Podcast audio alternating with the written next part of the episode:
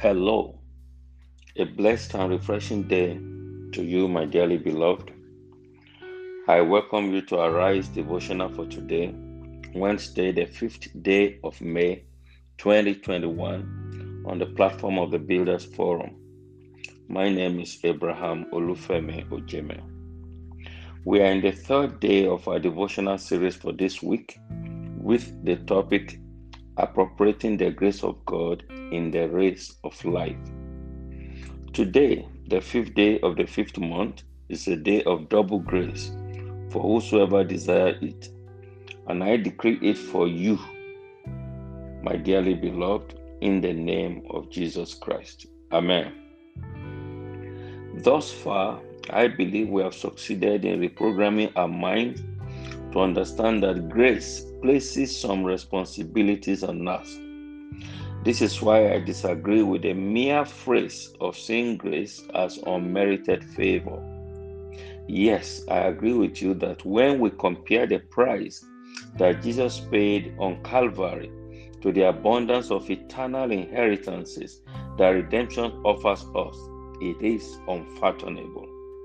But, ladies and gentlemen, we must create the correct atmosphere for grace to find expression. This kingdom of God is not a kingdom of anything goes. Listen to the scriptures in Romans chapter 6, verse 1, and I read What shall we say then? Shall we continue in sin that grace may abound? End of quote. When you begin to take the mercy and the love of God for granted, grace will win. Don't glide over issues that call for your attention, particularly in areas that require repentance. I know we believers have abused the issue of restitution by taking grace for granted. I agree that the sacrifice on Calvary atoned for our sins, but to remain in that sin after you have confessed Jesus as your Lord and Savior is taking grace for granted. Hear what Apostle Paul cautioned in Ephesians chapter 4, verse 28 all the way to 32. I read, Let him that stole steal no more, but rather let him labor, working with his hands the things which is good, that he may have to give to him that needed. Let no corrupt communication proceed out of your mouth, but that which is good to the use of edifying, that it may minister grace unto the hearer. And give not the Holy Spirit of God, whereby ye are sealed unto the day of redemption. Let all bitterness and wrath and anger and clamor and evil speaking be put away from you with all malice and be ye kind one to another, tender hearted, forgiving one another, even as God, for Christ's sake, hath forgiven you. End of quote. One word that effectively describes the transformed life is change. Change in character, perspectives, language, attitude. Change. You cannot keep doing the same wrong thing and expect grace to find expression. No. What then is your responsibility? If grace must be appropriately deployed, then good conscience must be at work. If you are the type that always waits for people to point out to you where you are wrong, I'm afraid grace will not be effective in your life. Conscience and grace for the believer are connected. Good conscience creates the atmosphere for grace to manifest. Listen to Apostle Paul in Acts chapter 23, verse 1. A man that exhibited abundance of grace. I read. And Paul, earnestly beholding the council, said, Men and brethren, I have lived all I have lived in all good conscience before God until this day. End of quote. The word conscience in the above scriptures is suneidesis in Greek, and it means moral consciousness.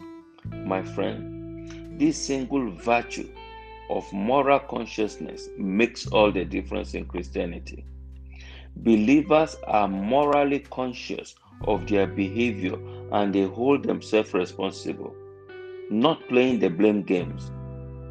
David was in the sin of adultery and murder. According to Bible scholars, it was after about a year that the prophet Nathan came to him with a rhetoric question that pricked his conscience. David quickly realized the evil he had done and he wrote the entire Psalm 51 in repentance. The detail of that episode is recorded in 2 Samuel chapter 12 from verse 1 to 14. Listen to Prophet Nathan's injunction in 2 Samuel chapter 12 verse 14. I read, How be it, because by this deed thou hast given great occasion to the enemies of the Lord to blaspheme, the child also that is born unto thee shall surely die. End of quote. Do you hear that? When we allow our conscience to go to sleep, it is not only that we frustrate grace, we open the door for the enemy to strike. David suffered all manner of challenges because he allowed his conscience to go on holiday. It was war upon war for him, even though he was a man after God's heart. My friend, don't take the grace of God for granted. Good conscience is what creates the atmosphere for grace to thrive. Mercy is the precursor of grace, but good conscience is the preserver. Without a good conscience, grace remains ineffective. The testimony of your conscience is the custodian of the grace of God upon your life. Let's hear Apostle Paul again in 2 Corinthians chapter 1 verse 12 and I read For our rejoicing is this the testimony of our conscience that in simplicity and godly sincerity not with fleshy wisdom but by the grace of God we have made our conversation in the world and more abundantly to you world end of quote if you therefore want to effectively appropriate that powerful virtue of grace of God in your life. Wake up your conscience. The moment conscience is tampered with, grace will be ineffective. Think about this, my dear, and may the Lord give you understanding. Please be reminded that Happy Home, our relationship program, comes on live today at 5 p.m. West African time on all our social media platforms. See you there. Please let me pray with you. I pray for your conscience to come alive right now in Jesus' name. I take authority over every force tampering with your good conscience today. I prophesy revitalization into your conscience. I pray for the Holy Spirit to ventilate your life for the right atmosphere for grace to flourish. Enough of stress and struggles in your life. Begin to experience the help from above in a new dimension. Today, I prophesy double grace upon your life. Things will not remain for you as they used to be.